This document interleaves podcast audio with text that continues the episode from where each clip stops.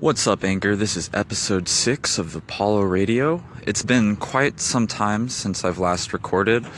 This is, um, it's been a few weeks, so I want to go over today on how to become a pro gamer and what it takes to make it as a professional gamer.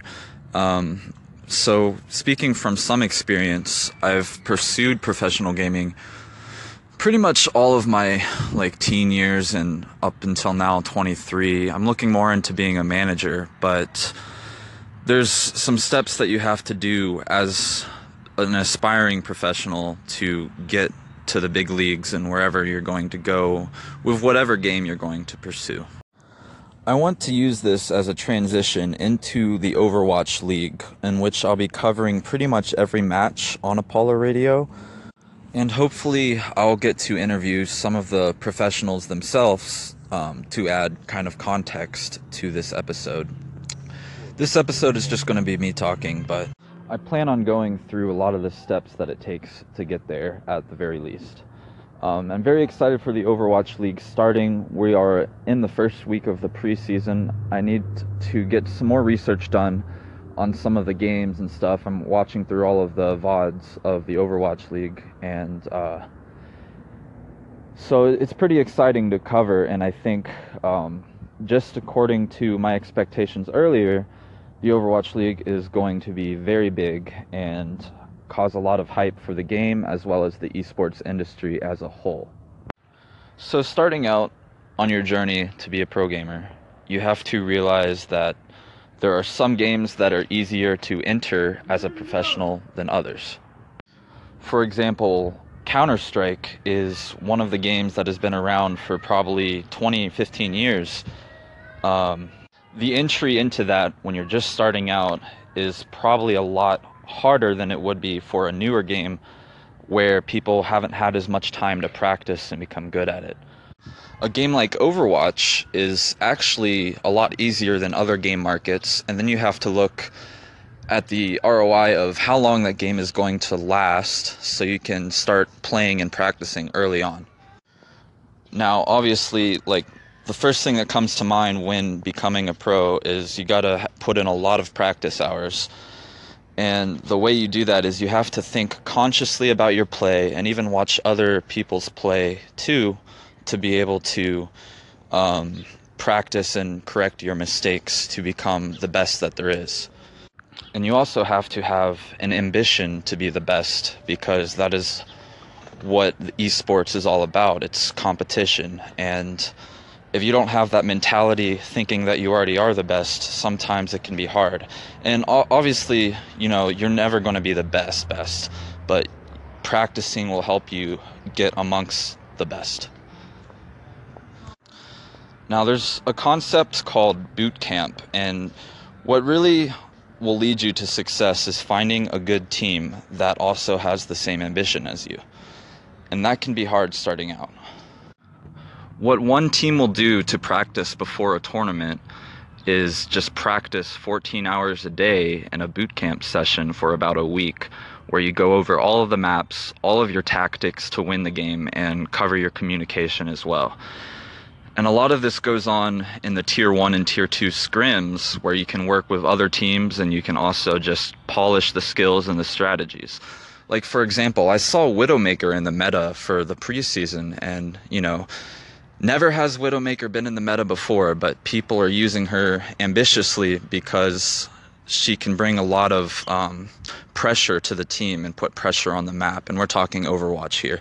But um, practicing your strategies is something that is key to success as well as finding a team that you can do it with. So the first things first is pick which game you're going to go professional in or aspire to be professional in. And for a long time, like before Overwatch, there'd be these games that had promise of great esports scene and then they would die after one or two years. So you have to keep in mind uh, about the game's longevity and how long it is. Like even Call of Duty, like they release another one um, like every year or so, and that means you have to practice and move on to each game and be prepared to move to multiple games. Now we'll cover Overwatch as our game for the first, um, for the for the sake of this episode, because the road to pro on Overwatch League is actually kind of simple, but you have to be one of the best. But it's a lot simpler to enter than other games, and I say that because if you put together an all-star team and you start practicing, um, you can enter a lot of local tournaments to be able to uh, enter the scene and get your name heard. So it starts off a lot by um, placing in tourneys. Like that's the major thing, especially when looking for sponsors and to bring you to the next level. It's your tourney placement. So they make it pretty easy because they want esports to be huge in that game, and it's a game that's going to last over 20 years, in my opinion. So what you have to do pretty much to become a contender in Overwatch is literally win open division, which is a tournament held by ESL, and then once you do that, you might be able to get into a contender spot. And obviously, there's more politics than that, and it's more complicated. But if you can get your team to secure a spot in contenders, that's like the minor leagues to the Overwatch League, which is um, something you have to, I guess, pick up sponsors for and be able to start an actual franchise with your team and the players that are on it. And I see a lot of these players get scouted, and that is one way um, you can enter the Overwatch League. Is a team sees you play really well in the solo queue ladder, and then they recruit you as one of their star players. For instance, XQC from Arc Six, he got picked up by I forgot which team, but he got picked up, and there's there's you see Sinatra from Energy getting picked up, and all of those players, and it's going to be harder as the years go in because there's definitely politics to this, but the one thing I guess on top of that is making sure you can place well in tournaments and you're always at your best. That will create room for you to succeed and you just have to practice every day, every night, watch your VODs watch over your mistakes and try to just get better overall as a player and your mentality and just everything. It's all your health, your diet are all impactful on your performance in the game. One reason I started the Apollo agency was so that we can be one of the first gaming agencies to sponsor and feature players to the actual market that the Overwatch League is. So hopefully, um, in the future, with building this agency up from the ground, it's just a fictitious idea of mine that I want to create into reality. But I really hope that um, it can be of help to players that are trying to get in. And that's why we are releasing a program called Atlas, which is basically like a mini boot camp session for players that are just wanting to play whenever they want to play at, and we'll schedule scrims and all of that to make sure players can start to improve and make the steps they need to get noticed. The real answer is really just practice, practice, practice, practice, practice, and hope that you get noticed. But that usually isn't enough. And people say that it's partially luck that um, can get you into certain doors. But I really think if you focus on yourself as a player and you're one of the best and you're trying to get noticed, that it will happen. And you have to have it in your mind that it will happen. And um, I guess I'll go over part of like what you have to do on the side.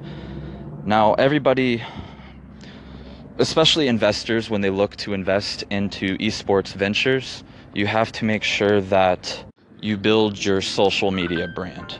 Everybody in 2017 18 should be focused on building their brand because that is your personality, and investors look for that. Um, investors look for that in their players. They basically have to have their own brand and to have fan base already. So the way you would build that is by maybe showing people your play and making montage videos, uploading them to Twitter, interacting, becoming part of the community.